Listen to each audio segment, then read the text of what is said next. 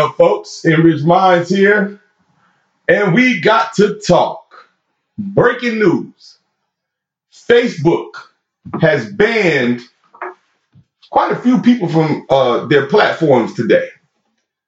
Prominently, Alex Jones.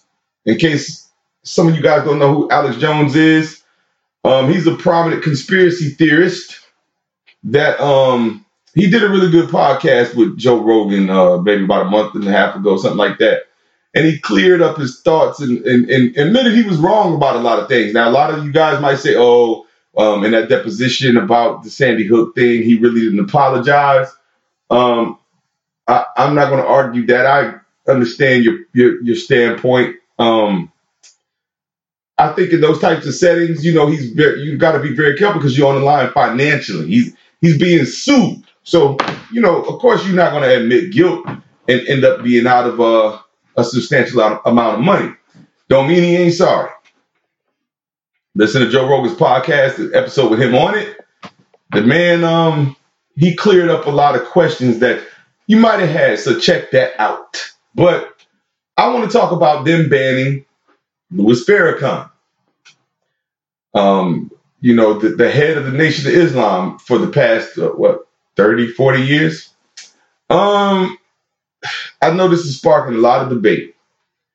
And a lot of people are saying they're trying to silence black people. It's going to turn racial. I know that they're going to turn this discussion racial. And I just want to weigh in on it. Like, you know, they banned these guys for hate speech. They said these men were dangerous. Now, perspective is a very crucial part of society. I want to word this right, y'all, so bear with me. But perspective is a very crucial part of society. Now, some of you guys that are not in tune with current events, we just had a synagogue get shot up in San Diego a few days ago. I don't even think it's been a full week yet. Synagogue, people praying, place of worship, cut down, shot up. There's been a lot of mass shootings. You might have not heard about them, but they've happened abroad, in churches, and people's places of worship. And so here's the thing, you know, Louis Farrakhan has a lot of negative things to say about the Jewish people. And some of you might be screaming, he hasn't said anything wrong. But there's a fine line because of perspective. And what I mean by that is this. Let's use Donald Trump as an example. Donald Trump has people that are hero worshiping him. Right? They are devoted to the man. He can rape their mom and they'll blame the mom. Now, Donald Trump will say certain things about certain people. Next thing you know, someone's arrested for trying to execute a hit list on these people. Now, I'm not saying Donald Trump put a hit on these people, but words are powerful and perspective can be misconstrued sometimes.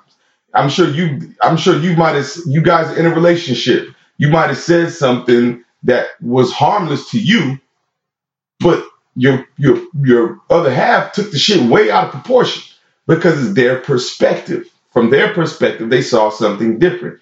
You saw something innocent and harmless. They saw a grenade. And this is the problem with Farrakhan and Alex Jones and Milo. What's that guy's name? Milo Yannopoulos, some shit like that. I can't pronounce that guy's name. I'm not really too familiar with anything he said and videos of him. I know the name and I know he's a controversial subject, but a controversial person, but I don't know much about the person. But the thing is, when you start spewing things, especially like Alex Jones has a cult following of people that are taking shit to the extreme. And that's one thing that he spoke about on the Joe Rogan podcast. He was saying he never meant for them to do this and do that. And that's why you have to be careful with your words, because someone's perspective might be an extreme perspective. You're saying something in a harmless, intelligent way. They're saying it just like a few weeks ago, a black church got bombed, right? Because of some extremist perspective. And the problem is, here's the problem with strong opinions. It's fine until it's against you. And a lot of you guys, I have friends that have strong opinions about certain races of people. And they feel like it's okay to have that opinion until some white person or other ethnicity has a strong dislike of them. Now it's a travesty. So, you know, you have to be careful with your opinions, because if you're going to lay the ground rules, you're going to have to live by them when the shit turns against you, when you come into crosshairs. Because if you're going to be racist and you're going to hurl claims at a certain group of people, well, the shit is going to come right back to you. And so what I'm saying about with Louis Farrakhan is, okay, if you want to position yourself as if you're at war with the Jewish people and you're trying to, you know, their perspective is you're trying to bring them down. You're constantly slandering them. There's no telling who's going to take Farrakhan's word and want to impress him and launch an attack on him because they were listening to Farrakhan. Now, Farrakhan, I'm not saying Farrakhan's telling anybody to launch an attack, but some loose cannon, some dumbass is out there, and that's what they're going to hear. And this is why you got to be careful with your words, because you never know. You know, you might be talking, I want this motherfucker dead. Somebody might think you're serious and might go do that. And then you're thinking, I was just fucking joking, but it's too late. This is why you got to be careful. And especially when we're talking about racial issues, when you keep living in the past, right? You know, what I mean by living in the past is we've been desegregated, right? Black people are allowed to drink out the same water fountain as everybody else now. Black people are allowed to walk right in the front door of the restaurant. But if we keep talking about back then in the 50s, how the fuck are you going to get anywhere? How are you going to move forward? And if you position yourself as if you're in a standoff with whatever race or whatever group of people, then you frozen right there in that space. Because, you know, in all actuality, a lot of you guys say the white man this, white man that, Jewish people this, Jewish people that. But why don't you say black people this, black people that? Because I guarantee you, in the hood, you're not really worried about the Jewish person when you walk down the street. You're worried about somebody else trying to beat you out of money, trying to rob you, trying to steal out your car. There ain't no Jewish people, no white people coming to your neighborhood and robbing you, especially when you're in the hood. It's somebody of your own race, right? It's black people. When I was in the hood, I'm worried about black people. The white man, this and all that shit they was talking didn't have nothing to do with the streets. I never saw the white people got ran out of that area, or they came to spend some money and get up out of there. You know, I was worried about black people. And I'm saying that to say we are humans. We are humans first. When you participate in tribalism, you just stopped your growth. Tribalism meaning it's us against them. We're different from that person. You just stopped your growth right there. You limited yourself. Now, I'm not saying black people don't need to unite, because we damn sure do. And we got to stop turning against each other for being black. Now, I know you're saying, oh, but we got a long way to go because we've been fucked up for so long. I understand that, but we can't use that as a crutch. We cannot use that as an excuse. There's so much information that we've learned in the past 50 years where we should be a lot further than where we are now. We shouldn't have had a Nipsey Hussle get killed by another black man for nothing. And then it's y'all conspiracy theories. Oh, the government wanted them dead. And listen, man, everything is not always so deep. Some things are. A lot of things aren't. It's a fluke.